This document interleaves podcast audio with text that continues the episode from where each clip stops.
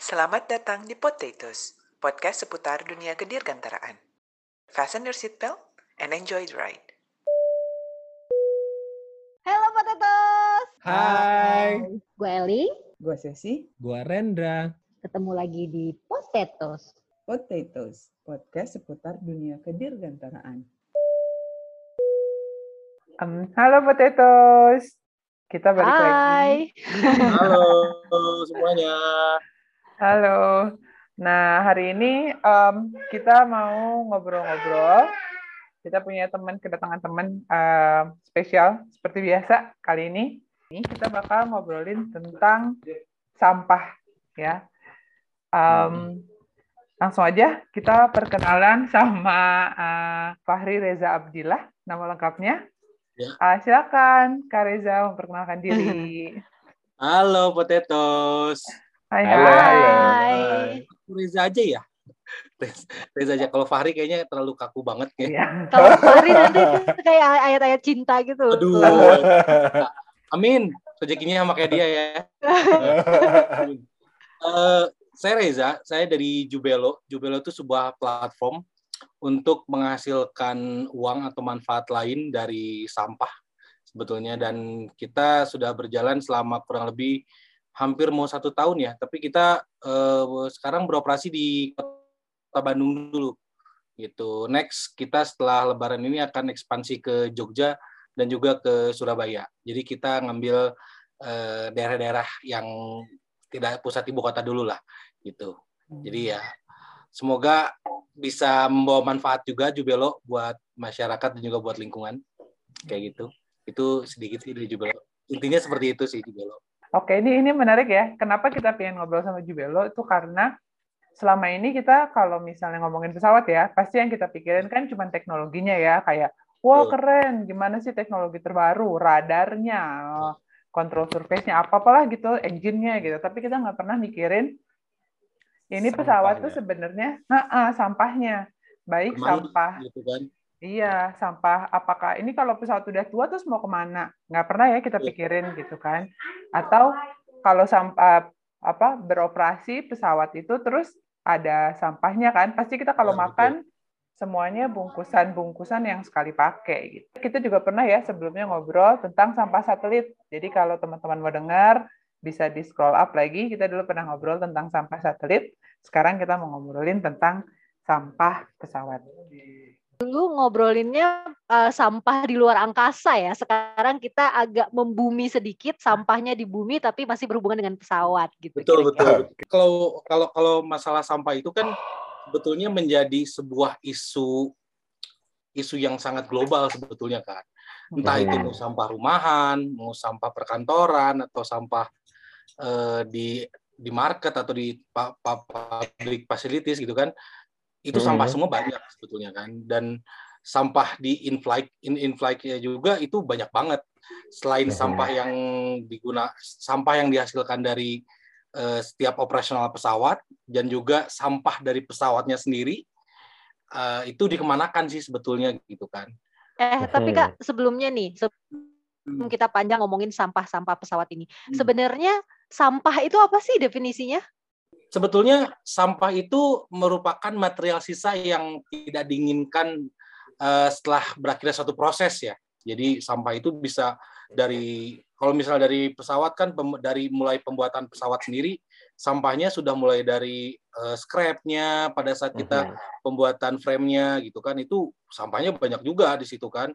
Sampah-sampah duralium di situ juga banyak banget gitu terus sampah-sampah dari material yang gagal produksi juga ada gitu dari mulai itu dari mulai produksinya sendiri gitu kan Mhm. terus sampah dari eh, in-flight juga ada gitu kan Mhm. terus sampah dari eh, pesawat yang sudah tidak terpakai ada sampah yang dari hasil eh, bukan hasil ya jadi sampah akibat kecelakaan pesawat juga ada itu dan itu Nah. sebenarnya memiliki nilai semua gitu sampahnya tidak hanya sekedar sampah tapi itu memiliki nilai semua gitu sih Nah, seperti disebutin di awal bahwa Jubelo itu memberikan nilai dari sampah betul. nih.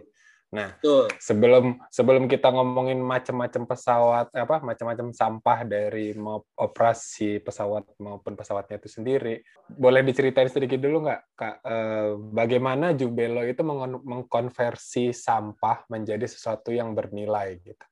Oke, kita ambil contoh sampah. eh, salah satu sampah yang banyak itu adalah eh, plastik botol ya. Oke. Misalkan kita kita ambil Mhm. contoh dulu plastik botol. Plastik botol itu sebetulnya bisa didaur ulang gitu. Mhm. Jadi eh, Jubel itu platform Jubelo itu mengambil sampah-sampah yang dihasilkan oleh rumah tangga, oleh restoran, oleh eh, factory juga ada gitu. Nah kita misalkan ngambil sampah plastiknya nih. Nah sampah Mhm. plastik itu punya nilai, punya nilai ekonomi dan juga punya nilai eh, sebuah untuk menjadi circular ekonomi untuk untuk menjadi produk baru lagi gitu. Itu ada juga Mhm. seperti itu. Contohnya plastik itu dihargai saat ini untuk kita ke pabrik gitu. Itu sekitar 4.000 sampai 4.500 gitu. Itu untuk dijadikan sebuah biji plastik lagi per, per apa kilo. tuh? Per kilo, oke. per, per, per kilogram, per kilogram. Jadi Hmm. eh, sampah itu ada nilainya. Dan Mhm. sampah ini kalau udah sampai ke rumah pasti akan ada nilainya juga pada saat kita tukar gitu. Jadi kita tukar Hmm. sampah dari rumah, kita dapat manfaat, entah itu dia mau disedekahkan, entah itu dia mau langsung diambil hasilnya langsung ke platform kita dan dia bisa di eh, redeem atau bisa dicairkan langsung ke rekening eh, digital wallet mereka itu itu bisa sekali gitu dan sampah ini mempunyai nilai nilai ekonomi yang sangat tinggi sebetulnya gitu. Oke. Berarti kita punya sampah, kita bawa apa kita setor ke Jubelo, nanti Jubelo menggantinya dalam bentuk nilai ekonomis lain gitu ya, melalui platformnya Betul. Nah. di manufaktur pesawat ataupun di operasinya. Kak Reza nih Ya. sebagai ahlinya di bidang persampahan ini, bisa ngelihat nggak sih dari akti- kedua aktivitas itu yang kira-kira bisa bernilai ekonomis tuh sam- ya atau sampah yang bisa dikonversi menjadi sesuatu ekonomis apa aja kira-kira? Eh, kita dari sampah, kita mulai dari sampah in flight dulu ya. Oke. Dari sampah in flight sendiri kan kita tahu lah ada penerbangan durasi jangka panjang, durasi jangka pendek. Hmm. Biasanya kita dikasih eh, makanan nih, Mhm. makanan. Eh, kalau kita durasi panjang ataupun durasi pendek dengan ga- eh, dengan salah satu maskapai yang lumayan mahal juga kita dikasih makan kan, kasih minum, ada yang jualan juga gitu kan. Pasti mereka akan menikmati pada saat mereka penerbangan itu. Dan pada akhirnya mereka akan membuang di dalam perjalanan mereka gitu di pesawat itu gitu. Nah, pesawat-pesawat ini sampah-sampahnya ini akan dikumpulkan menjadi saat ini yang saya lihat, yang saya tahu gitu. Di dalam pesawat itu sampah itu akan dikumpulkan menjadi satu tempat gitu, tidak dipilah di pesawat itu.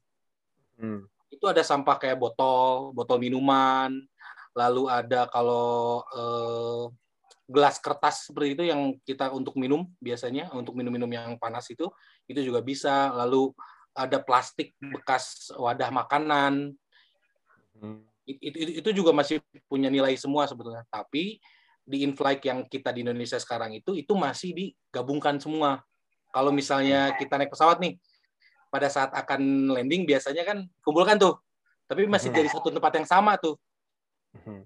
dan itu sebenarnya tidak boleh sebetulnya di, di digabungkan di satu tempat yang sama. Nah, Mhm. Eh, saya baca-baca sebetulnya Airbus sudah mempunyai sebuah apa ya, eh, sebuah tools alat untuk memilah sampah sebetulnya di in-flight-nya gitu. Kalau nggak salah namanya retrolley namanya itu, recycle trolley itu. Jadi dia Oke. akan memisahkan eh, mana plastik, mana kertas, ke misalnya orang habis baca koran gitu, dia kertasnya akan dibuang, itu bisa. Lalu minuman yang masih ada isi akan dibedakan lagi. Ini Mhm. minuman yang ada airnya akan dibuang dulu, airnya ada ada tempatnya juga gitu. Lalu ada untuk gelas kertas juga ada, jadi udah langsung dipilah di pesawatnya gitu di Airbus ini. Cuman di penerbangan-penerbangan Indonesia sekarang eh, yang saya lihat, yang saya pernah eh, naiki masih disatukan di satu tempat yang sama gitu. Sebetulnya Hmm. teknologinya sudah ada gitu, eh, toolsnya, alatnya untuk milah sampah di udaranya gitu. Dan akhirnya untuk saat ini kondisi saat ini di hasil-hasil sampah di in-flight itu akan langsung dimasukkan ke TPA di bandara-bandara yang dia datangin gitu. Dan di bandara itu Hmm.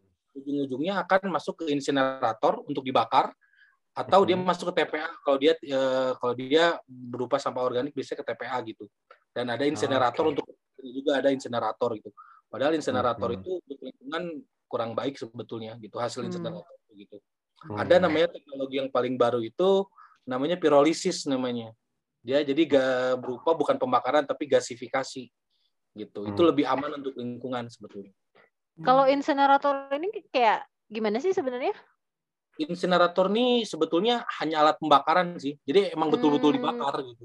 Dan Sama abunya aja kayak dibakar sampah gitu ya. cuma dibakar sampah, cuman dia abunya tidak akan eh, apa? Abunya tuh bisa dimanfaatkan untuk jadi bahan lain. Seperti contohnya seperti kalau mau bikin paving block, nah itu Hmm. ya, insinerator bisa sebetulnya. Gitu. Dan Cuman Oh, itu tanpa dipilah terlebih dahulu. Eh, itu seharusnya dipilah. Cuman Sem- yang kita Semua jenis sampah akan berakhir sama. eh, semua jenis sampah yang tidak bisa di recycle biasanya akan di insinerator. Hmm. Nah, kalau untuk untuk untuk yang di recycle saya belum belum dapat infonya lagi di bandara tuh akan dibakar lagi atau masuk ke TPA. Tapi kalau yang organik rata-rata eh, diolah lagi eh, ke TPA atau enggak diolah lagi sama mereka di insinerator gitu. Gitu. Oh, Oke. Lebih simpel sih di insinerator karena kan TPA kita juga landfill-nya udah mulai over capacity juga gitu. Iya, iya. Lebih Oke. cepat. Berarti kalau kita menggunakan eh, apa retroli ini tadi pada saat turun ke bawah itu udah langsung terpilah ya sama in-flight-nya. udah langsung terpilah berdasarkan per box mereka gitu. Jadi itu akan memudahkan orang untuk mengelola sampah di di darat sebetulnya. Jadi dia akan Oke. Hmm. eh, ya sekarang literasi orang untuk milah sampah aja masih masih rendah gitu kan. Tidak Oke. semua orang akan milah sampah. Lalu banyak orang juga masih belum tahu kalau sampah ini bisa bernilai gitu. Hmm. Minimal dengan cara mereka udah bisa milah dulu, mereka akan tahu nih sampah mana aja yang bisa jadi bernilai gitu Ah, dan sampah mana aja yang akan kita, sampah mana yang bisa kita eh, jadikan sebuah nilai tukar lagi gitu gitu. Hmm. Nah, itu tadi. Kalau versi Jubelo, sampah mana aja sih yang bisa diterima atau dikelola oleh Jubelo dan kemudian eh, bisa bernilai tadi? Eh, untuk Jubelo sendiri eh, sebetulnya sampah itu ada sekitar 49 jenis sampah ya. Oh, banyak ya? 49 jenis sampah yang bisa diterima dan mempunyai nilai gitu. Oke. Eh, ya saya ngambil ngambil ngambil bagian besarnya adalah kayak besi. Besi itu mempunyai nilai yang lumayan. Lalu ada eh, tembaga, tembaga-tembaga bekas kabel kayak gitu kan itu juga bisa bernilai juga. Plastik, eh, plastik botol, plastik jenis HDPE, jenis PP itu juga bernilai juga. Lalu eh, kardus juga bisa bernilai lalu ada kertas, kertas-kertas yang sudah tidak terpakai, misalnya dokumen-dokumen yang memang harus dihancurkan, itu bisa bernilai juga dan bisa menjadi sebuah kertas lagi. Eh, dan, Hmm, hmm, da- eh, lalu ada minyak jelantah juga bisa diolah lagi menjadi biodiesel. Oke. Jubelo juga menerima minyak jelantah juga, jadi kita emang eh, langsung bisa yang recycle aja gitu. Yang contohnya tidak bisa di, yang sangat sulit di recycle itu adalah kantong plastik atau kantong kresek biasanya tuh itu sebetulnya bisa diolah, cuman prosesnya agak lumayan dan tidak semua orang bisa nerima eh, sampah kresek itu sih. Dan Oke. dalam satu botol pun, dalam satu botol, dalam satu botol tuh terbagi dua, nilai tukarnya ada beda antara tutup botol dan juga botolnya sendiri. Ah, oke. Gitu. Jadi kalau botolnya sendiri kan itu jenisnya eh, PET gitu kan, tapi kalau tutup Mhm. botolnya itu jenisnya itu bisa jadi dua produk yang berbeda dan harganya berbeda gitu. Oh, gitu. Oke, tadi Kita- banyak belum- nih kita udah ngomongin ngomongin sampah, sampah. eh, orga apa namanya dari in-flight, terus sampah secara umum gitu. Nah, Mhm. sebenarnya kalau kita balik lagi nih ya ke pesawat, dari pesawat ini sendiri gitu. Tadi kan udah disebutkan beberapa em, potensi sampah, salah satunya dari in-flight. Nah, kalau dari pesawatnya sendiri, Ya. Setelah tidak digunakan, ini tuh pesawat ini akan menjadi sampah atau gimana?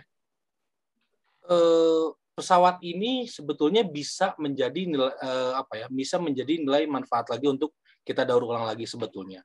Tapi biayanya lumayan mahal juga untuk kita membeli sebuah pesawat yang tidak terpakai lagi dan itu memerlukan effort manpower juga untuk mem- memotong-motongnya juga lumayan. Jadi biayanya emang lumayan tinggi. Makanya pesawat kebanyakan akan ada di graveyard gitu kan Hmm. Ah, oke. di graveyard Eh, kayak di Amerika gitu kan ada juga graveyard untuk pesawat gitu kan Hmm. terus Mhm. lalu kalau misalnya pesawat yang bekas kecelakaan rata-rata itu biasanya suka ada yang ngambil Ngambil gimana tuh maksudnya tuh?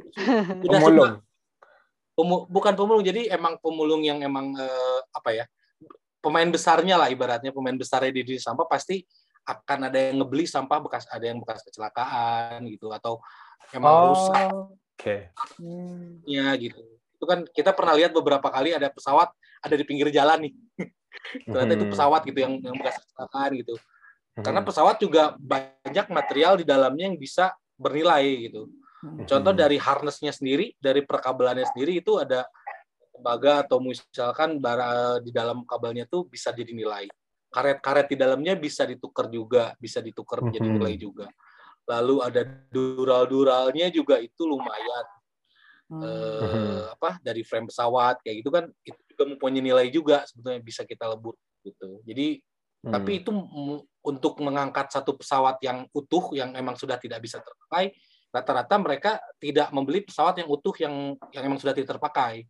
Biasanya yang sudah tidak terpakai Hmm. itu yang udah lewat umurnya, biasanya dijadikan kayak untuk ke museum, lalu untuk restoran, ada juga yang dijadikan untuk hotel gitu. Jadi untuk untuk Mhm. untuk wisata ataupun untuk untuk pembelajaran lah, kayak untuk Ah, museum oke. gitu. Nah pesawat-pesawat yang Nah, pesawat-pesawat yang untuk eh, yang kecela- kecelakaan atau kayak gitu biasanya mereka scrap-scrapnya kan sudah terpisah tuh, jadi tidak usah effort lagi untuk motong-motongnya lagi gitu. Kalau pesawat yang udah nggak kepake gitu ya, kira-kira berarti sebenarnya kan pesawat ini sama kayak mobil juga gitu ya, pasti ada umur tertentu di mana sebenarnya ini udah batas nih, nggak boleh dipakai lagi. Umur pesawat ini berapa tahun sih sebenarnya? Eh, menurut eh, ada undang-undang tahun 2016 itu nomor 155 kalau nggak salah, Mhm. tahun 2016 tuh operasi eh, paling tinggi itu usia 35 tahun. Kalau paling tinggi adalah sampai 45 tahun. Tapi kan peraturan itu dirubah. Ada eh, Permen Hub yang nomor 27 tahun 2020 juga eh, menghapus batas usia pesawat itu. Lalu ada juga yang tahun 2020 juga ada juga peraturan baru. Nah, saya lihat dulu nih. Peraturan baru eh, KM 115 tahun 2020 juga mengatur eh, sekitar 25 tahun itu untuk usia pesawatnya. 25 tahun tuh udah termasuk udah udah ini ya, udah nggak bisa dipakai lagi gitu ya. Betul. Eh, s- setahu gue juga, jadi kalau misalnya pesawat itu sebenarnya ada nanti em, bisa dikategorikan bahwa dia udah tidak berguna kalau eh, beberapa checklist itu tidak terpenuhi atau malah terpenuhi gitu. Jadi ada checklistnya kayak yang harus diisi. Ada namanya bukan investigator sih, tapi kayak auditornya gitu. Ya. Apa ya namanya? Hmm. dia yang mengevaluasi apakah pesawat ini masih layak digunakan atau enggak. Nah, kalau Hmm. misalnya dia eh, tidak memenuhi 75% dari eh, checklist ini, dia nggak bisa digunakan lagi. Nah, mungkin itu juga bisa dikategorikan karena tadi beberapa ada per- perubahan ya dari peraturan pemerintah. Ya. Kalau yang di 2016 tadi sampai 30 tahun untuk pesawat penumpang kalau nggak salah, kalau kargo ya 45 tahun itu 25 tahun itu ya. eh, eh, sekarang lebih eh, apa namanya di, disesuaikan dengan kese- eh, apa namanya ketentuan dari manufacturer-nya. Gimana sih sebenarnya umur pesawat ini gitu. Beberapa Dari pesawat juga melihat struktural em, apa namanya eh, kualitasnya itu apakah masih layak atau enggak dari kayak boxy wings-nya itu bisa dikategorikan dia masih layak atau udah harus digraveyardkan gitu. Kira-kira kayak gitu sih. Hmm. Berarti kalau gitu prosesnya kalau misalnya dia udah nggak layak eh, harus digraveyardkan, itu berarti mungkin nanti ya either dijual gitu kali ya, dijual Ya. ke pemain-pemain besar tadi menurut. Reza atau memang dibawa ke suatu graveyard. Kalau di Amerika ada ya, kalau di Indonesia nggak pernah dengar sih, saya belum pernah dengar nih ada graveyard Hmm. pesawat. Indonesia sih belum belum pernah ada ya. Belum belum pernah ya. belum pernah tahu gitu. Di belum museum ada. Tapi kayaknya kalau, ada. kalau saya pernah museum ada. Hmm. Kalau di Thailand tuh ada sih sebenarnya di Thailand, cuman bukan yang graveyard besar sih. Emang emang pesawat yang sudah tidak terpakai aja, jadi ditaruh di situ udah udah banyak kepotong-potong juga gitu. Kalau yang di Thailand itu yang yang saya pernah searching gitu kan.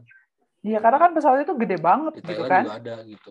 Iya, pasti kayak butuh selain butuh lahan yang besar, uh, setahu gua yang gue baca juga naruh pesawat di pesa di graveyard itu nggak mudah. Memang ada kondisi tertentu yang harus dipenuhi, misalnya kayak apanya harus disilen dulu bagiannya hmm. supaya dia tidak um, apa namanya tidak lebih korosif gitu, eh, tidak lebih korosif ya. Terus um, apa namanya uh, tire-nya juga harus diflatkan dulu. Jadi ada beberapa ketentuan yang harus dipenuhi uh, saat si pesawat ini mau di graveyardkan gitu. Jadi nggak semata-mata kayak udah nih udah nggak kepake terus kita langsung taruh gitu nggak. Oh, Jadi ada cost yang harus di apa dikeluarkan juga gitu. Hmm. Nah mungkin itu juga sih. Jadi kayak um, uh, daripada kayak nambahin cost ya udah mungkin nggak dipakai yang dibiarin aja dulu gitu.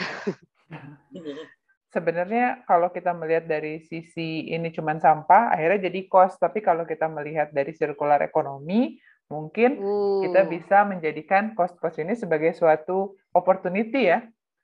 Betul. Gitu. Bisa jadi bisa jadi manfaat yang lain sih sebetulnya. Jadi bisa menjadi cost ekonomi yang lain gitu kan. Cuman ya itu dia untuk memindahkan satu pesawat yang sudah tidak terpakai memerlukan biaya yang lumayan juga karena kalau misalkan pesawat yang tidak terpakai berarti engine-nya kan udah dilepas nih. Dia hmm. harus sewa logistik untuk membawanya kayak gitu. Itu lumayan juga gitu. Hmm. Gitu. Oh iya ya, berarti soalnya nggak mungkin dipotong-potong di tempat terakhir dia landing gitu ya, mungkin. Iya, pasti harus ada tempat lagi gitu. Dan hmm. butuh orang manpower juga untuk yang emang udah ahli biasa, seperti udah biasa lah gitu untuk untuk uh, membongkar itu ya contohnya kayak eh, di Jakarta tuh ada pemotongan kapal kan kapal hmm. laut gitu kan nah itu juga memerlukan biaya yang lumayan juga tapi hasilnya setimpal sebetulnya dengan hasil hmm. yang didapatkan gitu. masih cuan lah ya masih cuan cuan oh cuan banget nah ya makanya makanya memang ada yang dibilang Reza tadi ya pemain-pemain besar itu yang niat tuh ngambil si bangkai pesawat ini hmm. karena mereka melihat ada potensi ekonomi walaupun ada kos-kos yang akhirnya dikeluarkan cuman ya masih cuan lah ya sesuai cuan kata proses itu. banget. Gede banget apalagi bahan-bahan pesawat kan bahan-bahan material kelas tinggi lah itu ya. Iya. Hmm. gitu. Dan dihargai juga lumayan gitu. Hmm. Nah, ini ngomongin soal e apa soal cuan nih. Ini gue barusan kepikiran. Apa Jadi terpanggil ya Ren kalau ngomongin cuan. Terpanggil cuan cuan cuan. cuan cuan cuan. Gak gini kan sebenarnya yang gue bayangkan sebagai gue POV gue sebagai misalnya apa orang mau nyari cuan dari sampah nih kayak misalnya Jubelo ada sampah pesawat nih pesawat yang katakanlah udah ses, udah maksimal umurnya gini ya. terus dikonversi menjadi apa atau bahan materialnya itu kan dijual atau dikonversi lagi menjadi sesuatu yang bernilai lagi. Uh, kalau secara nilai ekonomis pasti uh, turun jauh lah ya daripada oh, apa ya. nilai pesawat dari awalnya. Cuman ya. kak ini ada prosedur yang namanya aging sebenarnya. Pesawat yang udah punya usia tertentu tapi secara fungsional mungkin uh, masih masih oke, okay, terus masih masuk damage toler ada sesuatu part yang mungkin dalam kondisi kurang baik tapi masih bisa diri. Nah kalau secara cuan nih bisa dibayangkan nggak sih sebenarnya di titik tertentu itu mendingan dijual sebagai sampah atau di dimasukkan prosedur aging tadi sehingga masih dioperasikan menjadi misalnya dari pesawat angkut manusia menjadi pesawat kargo transport, kargo. Ah, transport kargo gitu. Kalau dari sisi Jubelo kira-kira bisa menaksir nggak tuh? Eh, ya kasar aja misalnya kalau dijadiin sampah berapa triliun gitu kan? bisa. Sampai triliun ya kayaknya ya. Bisa. Ya, eh, sebetulnya kembali lagi kepada pabrikan ya manufaktur lagi ya. Apakah hmm. ini bisa di sesuai standar quality mereka? Apakah pesawat yang sudah usianya mencapai limit bisa dipergunakan lagi atau enggak dengan dengan persyaratan eh, berbagai persyaratan lah. Karena kan kita tahu kalau pesawat itu persyaratannya sangat tinggi ya untuk memenuhi hmm. suatu keselamatan penerbangan gitu kan.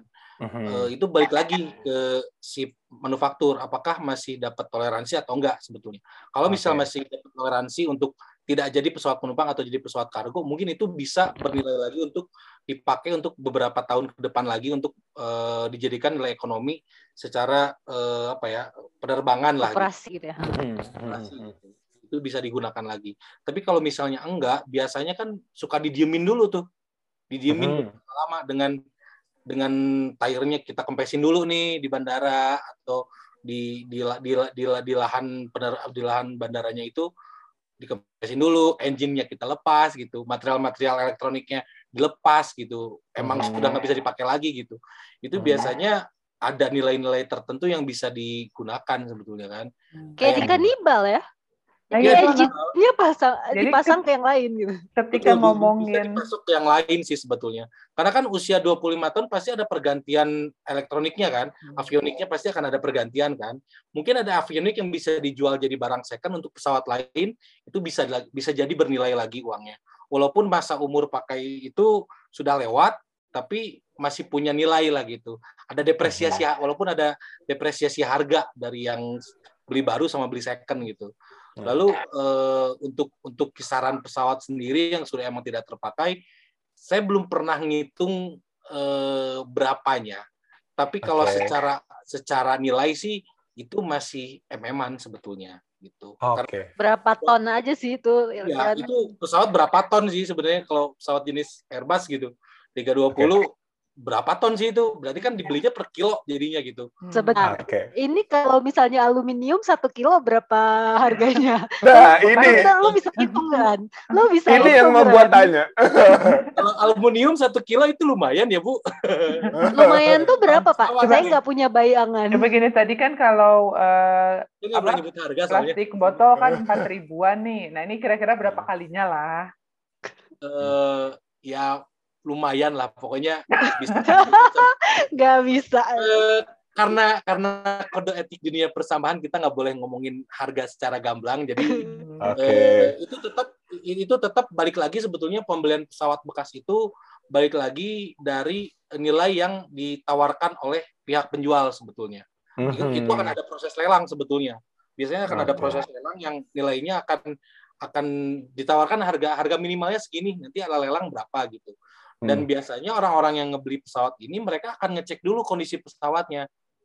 Ini masih oke nggak nih untuk kita proses lagi? Total ada berapa? Ada dokumen yang menunjukkan ini total beratnya berapa? Itu pasti akan Ah, satu-satu gitu kan? Itu pasti akan dicek satu-satu gitu. Akan Ah, dicek oke. dari, jenis pesawatnya apa lalu barang mana aja yang bisa jadi nilai jual selain si bodinya ini gitu. Pasti dia akan hmm. mencari ke dalamnya gitu. Jadi prosesnya akan lumayan panjang karena harus ada proses pengecekan dulu sebetulnya Hmm. jadi harga akan bervariasi sesuai dari akan menjualnya gitu Tapi tadi keywords-nya adalah harganya pasti minimal mm lah ya. Gitu. nah ini kalau jadi pemulung pesawat lumayan juga nih kayaknya. lumayan banget ya asal asal mau sih ada itu bisa lewat Jubelo kalau ada yang mau jual Oke. Iya Ren, lu potongin dulu terus jual ke Jubelo.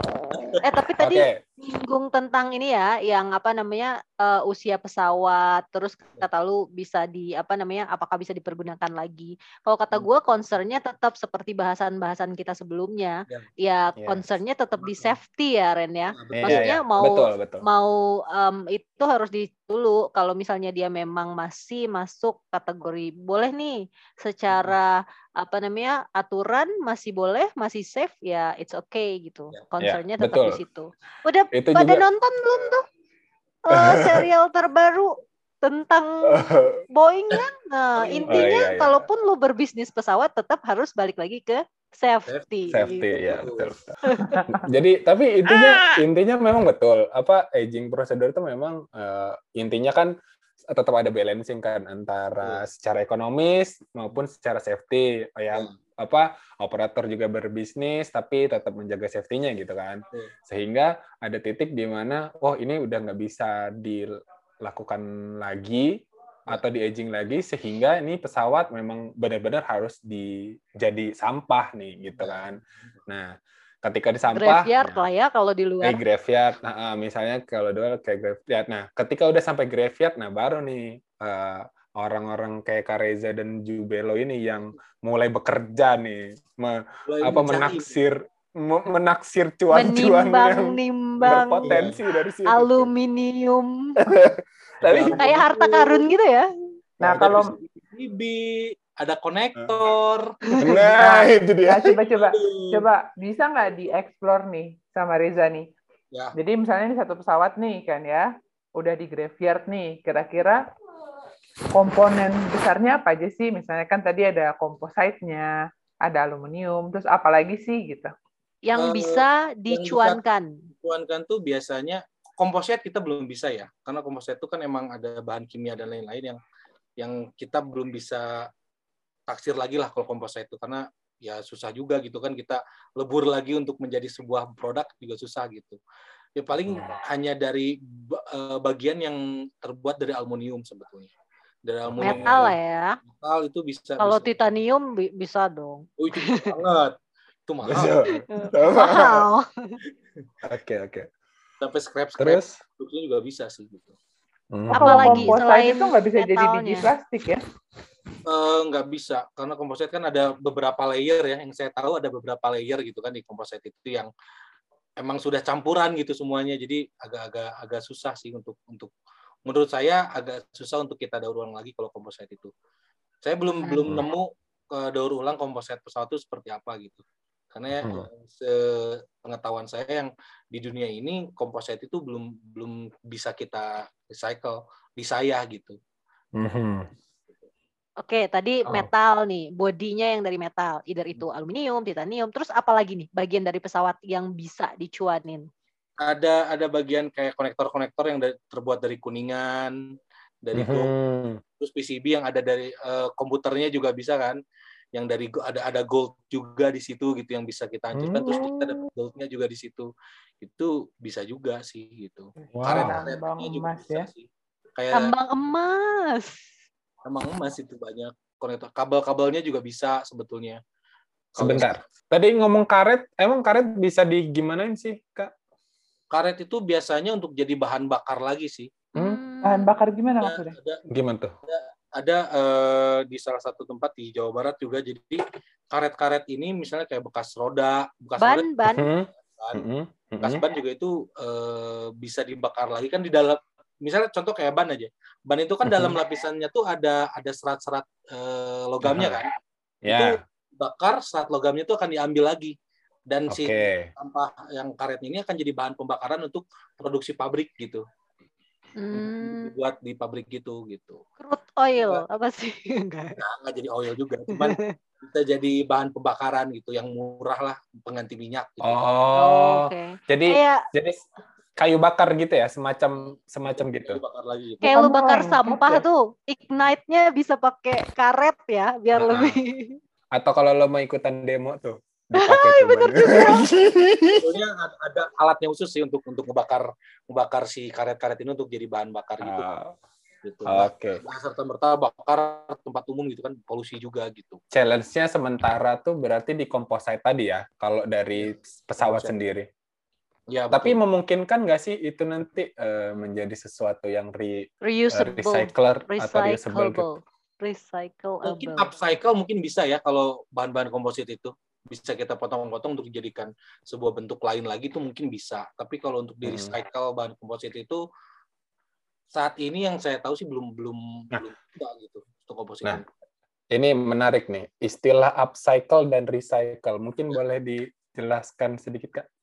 Jadi kalau recycle itu untuk di eh, jadi pengolahan untuk dijadikan barang yang sama lagi biasanya atau bahan-bahan baku raw, raw material ibaratnya kayak gitu. Hmm. Kalau upcycle dijadikan bentuk lain gitu. Oh, Hmm. tanpa ada proses, Proses lain te- di penggunaan atau lainnya. Jadi dia akan dijadikan bentuk lain mau misalkan upcycle pesawat bisa jadi kafe itu kan di upcycle jadinya gitu kan.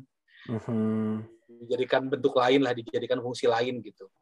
Terus Jadi mau- bendanya masih sama gitu ya?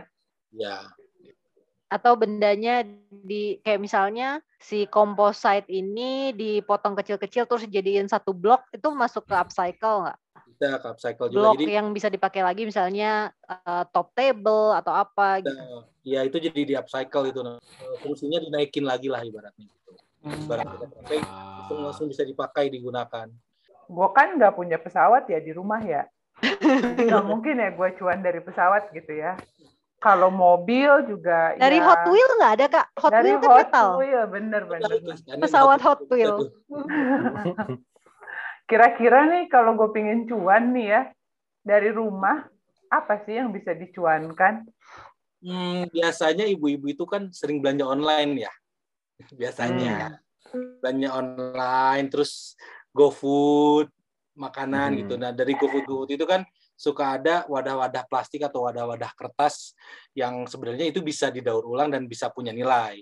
Kayak Hmm. beli cup min- beli minuman, ada botolnya atau ada cupnya, itu bisa di Hmm. tukarkan lagi menjadi sebuah manfaat.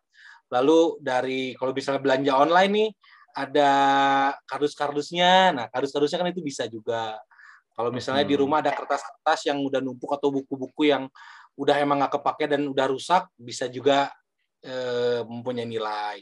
Lalu Buku-buku yang lo beli tahun lalu dan belum dibaca gitu. Itu juga udah. itu, itu tergantung ya kalau gitu ya. Itu harusnya dibaca dulu ya. Tahun lalu nggak dibaca. Oke oke oke. Terus kalau misalnya senang masak, ada minyak mentah yang bisa ditukarkan menjadi sebuah manfaat lagi. Oh, Minyak oke. minyak jelantah ini gue baru denger nih. Minyak jelantah itu nanti manfaatnya apa sih dari sisi Jubelo ya? Kalau dari sisi yang jualan sih jelas cuan gitu. Tapi Dari sisi Dari Jubelo sisi- sebenarnya eh, kita memenuhi untuk pasar internasional sebetulnya. Jadi Oh, eh, minyak jelantah ini akan diimpor. Kita kerjasama dengan beberapa eh, pabrik pengolah minyak jelantah di Indonesia gitu. Mhm. Akan menjadi sebuah biodiesel sebetulnya. Dan kebanyakan Oh, untuk diekspor keluar sih sebetulnya kebanyakan. Nah saat ini Indonesia udah punya eh, pengolahan minyak jelantah yang di Kalimantan. Hmm. Itu nama PT-nya apa? Tapi dia bisa bisa ngolah minyak jelantah itu sih gitu. Hmm, oke, Tahun oke. sebelumnya diekspor ke luar negeri, terutama ke Eropa untuk dijadikan biodiesel sih gitu. Hmm. Kalau yang di Menarik. Kalimantan Iya. juga sama, dijadiin biodiesel juga. Ini kayak bahan campuran biodiesel gitu sih gitu. Tapi ini Ah, biodiesel masih yang buat eh, mobil-mobil gitu ya, belum buat pesawat belum. ya? Pesawat Kalau- sebetulnya harusnya sih udah bisa ya dengan teknologi Kalau yang Iya. kemarin kita tahu udah ada yang dari biodiesel juga gitu. Hmm. Tapi Coba dengerin lagi tuh em, apa podcast kita bareng em, Santi dari SDM persyaratan Ya. biodiesel untuk pesawat tuh yang gimana. Nah, itu Tuh, mungkin bisa nanti tuh eh, jadi alternatif buat campuran dari si bioaf. dan dan sebetulnya sampah ini tuh menjadi sebuah komoditas sih di Indonesia tuh menjadi Hmm. alat alat tukar baru untuk mereka mendapatkan manfaat gitu. Mhm. Kalau di Jubelo itu sampah itu bisa ditukar jadi apa aja gitu. Termasuk Hmm. sampah itu bisa jadi emas, sampah itu bisa jadi reksadana, sampah itu bisa jadi pulsa, bisa jadi token listrik, mau Oke. mau dijadiin alat beli tiket konser itu bisa semua di Jubelo. Sampah ini mempunyai nilai tukar dan menja- bisa menjadi side hustle juga buat buat eh, masyarakat gitu untuk Ah. untuk Ini nih, cuan gitu gitu. ini semakin menarik kalau ngomongin cuan. Coba Kak Reza lebih detail dong bagaimana step by step misalnya gua sebagai user pengen eh gue punya gue punya sampah terus gue pengen jadiin cuan ini di Jubelo. Boleh diceritain nggak step by stepnya? Kalau di Jubelo sendiri ada ada langkahnya sangat mudah sih. Eh, Oke. saat ini nggak usah daftar, nggak usah login atau apa pun. Yang penting di rumah ada sampah, tinggal Mhm. foto, fotoin aja Mhm. sampahnya sesuai dengan ketentuan yang udah ada di website Jubelo. Tinggal buka www.jubelo.id. Eh, Oke. Di situ udah langsung bisa masukin alamatnya. Langsung tukar sampah, lalu masukin jadi sampahnya apa. Eh, terus bisa dipelajari juga di webnya ada sampah apa aja yang diterima oleh Jubelo. Habis Oke. itu schedule-nya dimasukin, data diri, ya seperti nama, nomor telepon, seperti itu, udah. Setelah itu ntar partner kita akan datang ke rumah yang order, dia Mhm. akan langsung lihat barangnya mana aja, yang udah dipilah mana aja, sekalian Mhm. akan memberikan edukasi juga kalau barang apa aja sih yang harusnya dipilah dan tidak gitu. Nanti setelah itu Oke. akan ditimbang oleh partner kita dan wah, kita mem- memberikan pilihan apakah akan didonasikan ataukah akan yang ya udah langsung masuk dompet digitalnya gitu atau mau di-cashkan Ini- Secara instan langsung bisa ditukar gitu. langsung bisa. Jadi eh, Wow. ke rumah udah sesuai jadwal, timbang, pilah-pilah pilah-pilah, udah langsung dibayar gitu semuanya. Hmm. Udah Tanpa harus dijemput ya, dikasih uang lagi ya. Mm-mm. Sampahnya dibersihin ya kan? Sampahnya dibersihin, bener ya. Ya Allah. Ini solusi Soalnya- banget deh, Jubelo ini. Ah, betul. Kita ngasih solusi bukan cuman eh, untuk lingkungan aja, tapi untuk ekosistem di dunia persampahan ini kan. Kita tidak berusaha untuk menghilangkan ekosistem ini, tapi kita berusaha buat mengempowerkan mereka untuk agar lebih efektif dan juga lebih efisien dalam mereka mencari sampah dan juga kita juga memberikan pemodalan kepada para partner kita gitu untuk pembelian sampahnya. Kan mereka juga ada isu-isu untuk eh, mereka nggak punya modal untuk beli sampah atau apa. Jadi kita juga akan menambah pemodalan ke arah sana sih gitu untuk mereka. Wow. Jadi kita ngasih modalan juga untuk mereka gitu. Wow, ternyata bisa se bernilai setinggi itu ya, termasuk Ya, kita dimanjakan dengan servis-servisnya nih. Hmm. Tapi apakah semua orang di Indonesia saat ini udah bisa memanfaatkan ini servisnya Jubelo nih? Eh, itu adalah tantangan kita sebetulnya. Oke. Kita sekarang masih bergerak di kota Bandung aja. Dengan nextnya kita yang tadi saya bilang saya akan ke Jogja dan juga Surabaya. Dari Surabaya Hmm. langsung ke Bali. Eh, dari situ kita eh, berharap eh, kota-kota ini akan membawa pengaruh untuk kota-kota se- untuk daerah-daerah sekitarnya gitu dan akan menjadi sebuah eh, gerakan setiap community ini untuk membersihkan sampahnya dan memilah sampahnya juga sih gitu. Oke. Dan dan Jubelo ini berarti menjadi motivasi tambahan untuk kita bebersih kayaknya ya. Maksudnya tadinya yang bebersih itu hanya untuk membersihkan lingkungan gitu. Sekarang jadi kayak membersihkan lingkungan dan mengisi dompet gitu nggak sih? Iya. karena eh, karena Dompet digital, Wah. dompet digital lagi. harus harus harus ada harus ada harus ada yang ditukarkan untuk effort mereka memilah sampah. Oke. Ibaratnya kita sangat tuh menarik. memberikan sebuah manfaat atas effort. Eh, ini adalah ucapan terima kasih Jubelo terhadap eh, masyarakat yang telah memilah sampah gitu. Hmm, Oke. Apresiasi ya, rewarding ya. Ja- Jangan cuman hanya kampanye sampah ini lingkungan tercemari. Ayo kita gerak aja. Kita milah sampah dulu, tuker sama Jubelo, langsung Jubelo kasih uang. Secara tidak langsung akan membawa pengaruh untuk lingkungan juga sebetulnya gitu. Sayang banget loh ini kalau misalnya nggak dimanfaatkan oleh orang-orang ya. Eh, Alhamdulillah Jubelo saat ini sudah mengumpulkan sekitar 45.000 kilogram sampah.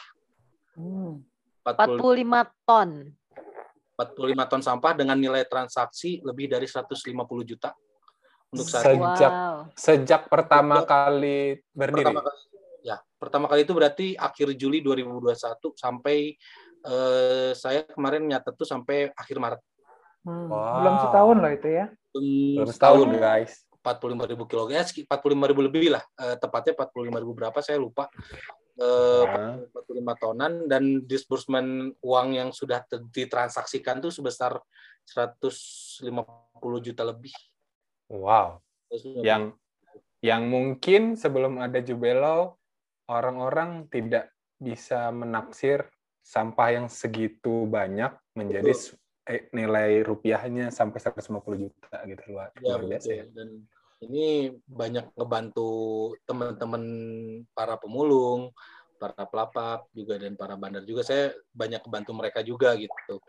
Ya contohnya Hmm, hmm. pada saat mereka kesulitan untuk eh, apa ya eh, dalam dunia kesehatannya gitu kan, mereka kan nggak punya aksesibilitas terhadap BPJS atau apa pun gitu. Eh, Mhm. itu ngebantu mereka terhadap aksesibilitas kesehatannya gitu. Jadi daripada Hmm, mereka hmm. mengais-ngais di tempat yang kotor dan jadi terce- mungkin ada pengaruh kesehatan, lebih baik Ya. udah dibantu sama kita, udah kita pilah pilah-pilahin gitu ya. Ya udah Mhm. udah dipilah. Jadi kita juga memilah dan juga membantu eh, mereka tetap hidup di, di sistemnya dan mereka bisa lebih scale up lagi bisnisnya gitu. Lalu mereka juga dapat aksesibilitas untuk ke eh, kesehatan gitu, ke healthcare mereka gitu kan. Kita juga ngebantu, kita sempat ngebantu juga beberapa para para partner kita untuk menyelesaikan apa ya, membantu pengobatan mereka lah gitu. Kalau mereka Hmm. ada yang sakit, ada yang melahirkan, kita juga ikut bantu mereka juga. Luar biasa. Harus apa ya? Jadi juga impact-nya juga untuk untuk lingkungan dan juga untuk masyarakat juga eh, ada gitu. Nah, Gitu. Sangat selain solusi sampah ternyata ada di situ ada solusi untuk sosial kita juga ya maksudnya di lingkungan Betul. sekitar kita. Nah, eh, langkah sekeren ini tuh kalau gue sih meyakini pasti ada challenge-nya nih. Tadi kalau ngomongin sampah pesawat challenge-nya adalah harus pemain besar nih dalam artian karena eh, nilainya sangat besar gitu. Karena Jubelo mungkin masih usianya satu tahun aja belum mungkin masih belum lah tapi Belum kita doain bisa sampai sebesar itu. Nah tapi kalau untuk eh, sampah di masyarakat nih maksudnya eh sampah di masyarakat kok? Sampah masyarakat. sampah. Baru makan lah ya. rumah tangga gitu. Makan. rumah tangga sorry sorry. Bahas- Perumahan. Diks- diksinya agak kurang. Sampah di rumah tangga challenge-nya apa sih sekarang yang yang dirasakan di Jubela gitu Eh, sebetulnya sampah rumah tangga ini adalah literasi dalam pemilihan sampah sih terutama. Pemilihan Mhm. sampah lalu eh, aksesibilitas ke lingkungan-lingkungan perubahan tertentu gitu yang yang kadang Mhm. mereka sulit kita apa ya sulit kita ajak untuk bekerja sama juga gitu. Tapi Mhm. alhamdulillah dengan berkembangnya Jubelo saat ini kita kita lumayan mulai dikenal orang jadi kita dapat eh, welcome juga sih dari beberapa lokasi perumahan untuk untuk mereka juga ngebantu Mhm. daerah sekitarnya gitu. Terus kita juga dipercaya oleh Jabar Digital Service untuk untuk ikut eh, di desa digital juga untuk eh, pengolahan sampah di desa-desa gitu kan. Oke. Jadi secara literasi sih gitu. Tapi secara Hmm. literasi rata-rata mereka udah udah pada tahu lah karena mereka udah biasa pakai smartphone. Cuma literasi mengenai persampahan yang masih agak eh, kita PR untuk untuk menyampaikannya gitu. Gitu. Harus benar-benar terjun langsung ke lapangan mengenalkan gitu ke ya kita bikin sarasehan sih sama sama RT RW gitu. Kita kumpul warga, kita kasih tahu ini manfaatnya dan lain-lain. Mungkin itu challenge-nya ya. Me- itu kan sebenarnya membudayakan pemilahan sampah gitu ya, menjadi suatu budaya gitu ya, jadi suatu culture gitu. Yuk kalau misalnya kakak-kakak kalau ada sampah boleh nih order Jubelo ya. Iya, Ya, ini yang kalau guys. pada ngedengerin potatoes ya. Ya, tolong nih. Semua. Khususnya sementara yang di Bandung ya, nextnya tadi Surabaya dan. Jogja. eh Jogja. Dan Surabaya. Hmm. Jadi sementara teman-teman yang di Bandung tuh yang udah udah udah pasti ada bisa nanti eh, kontak Jubelo atau Kareza nanti kita bisa kasih kontaknya di bawah. Guys, daripada sampah kalian hanya terbuang sia-sia dan berakhir di TPA atau bahkan kalau misalnya menjadi sampah Dibuang. masyarakat. Menjadi sampah yang masyarakat yang mempengaruhi masyarakat kita atau mencemari lingkungan terus atau merusak penyu-penyu ya mending ke Jubelo ya kan betul. udah dibersihin dia dikasih duit dan ya win-win lah gitu Iya. Dan mau ngasih tahu juga sih sebetulnya Indonesia tuh menghasilkan sampah tuh 64 juta ton setiap tahunnya gitu. setiap tahun Setiap tahun dan 64 persennya itu akan berakhir di landfill. Kan sayang banget ya Mhm. gitu. Iya. Kalau kalau kita menyumbang sampah untuk landfill aja gitu. Kenapa kita nggak menyumbang sampah untuk ekosistem yang udah ada ini dan mereka juga akan ngebantu untuk membersihinnya juga gitu. Oke. 60 juta ton ya, tadi 45 ton aja 150 juta. Kebayang nggak 60 juta ton tuh berapa berapa kalinya kan ya? Sekitar Ah, iya, iya, 6,7 billion dollar yang saya hitung. Cuan, Guys. cuan, cuan, cuan. Guys. Itu belum Guys. sampah pesawat ya? Itu belum termasuk sampah pesawat. Ini mas- masih masih sampah-sampah industri dan rumah tangga. ya Allah Dan sampah bandara pun banyak banget gitu kan. Itu dia Hmm. itu guys jadi ini sangat potensial sekali guys jadi jangan disia-siakan nanti cek Ya, jubelo.id Ayo kita lestarikan lingkungan juga lestarikan ekosistemnya biar kita tetap hidup dalam kebersihan lah gitu. Asik. Iya. Dapat membantu Bersih banyak orang. hati gitu ya. Ya, Nah, ramah karena kebersihan sebagian dari iman ya, Bu. Oh, Hey. semua. Sebagian lagi cuan ya. Bagian lagi cuan. Dengerin. Bener. Walaupun kita nggak harus mikir besar gitu ya, sampai sampah pesawat yang besar, walaupun Ya. itu apa ya, itu sesuatu tantangan lah nanti ke depannya. Kita bisa mulai dari yang kecil, dari diri kita sendiri dulu, dari yang ada di rumah. karena yaitu bisa juga dipakai untuk membantu banyak orang gitu kan ya Mhm. sampah yang kita pilah ini. Iya. Sip, sip. Makasih ya Kak Reza ya atas kesempatannya buat ngobrol-ngobrol. Dan dan lainnya. ya ya dan kita doain lah semoga nanti Jubelo menjadi pemain besar yang tadi itu yang bisa Benar. mengelola sampah pesawat nih karena di Indonesia memang kelihatannya belum ada sih ya sejauh ini. Kita Gitu. Jubelo tidak bercita-cita untuk jadi pemain besar, tapi Jubelo membantu ekosistem menjadi besar gitu aja. Semangatnya semangat empower ya. Empower. Maju bersama. Oh iya dong, kan harus harus harus harus kasih impact buat eh, semua orang. gitu. Oke, kita pamit. Gue Eling. Gua Sesi, Gua Rendra dan teman ngobrol kita hari ini. Gua Reza dari Jubelo. Terima kasih Sampai semuanya. jumpa. Ya. episode Sampai jumpa di Dadah. selanjutnya. Dadah. Thank you semuanya.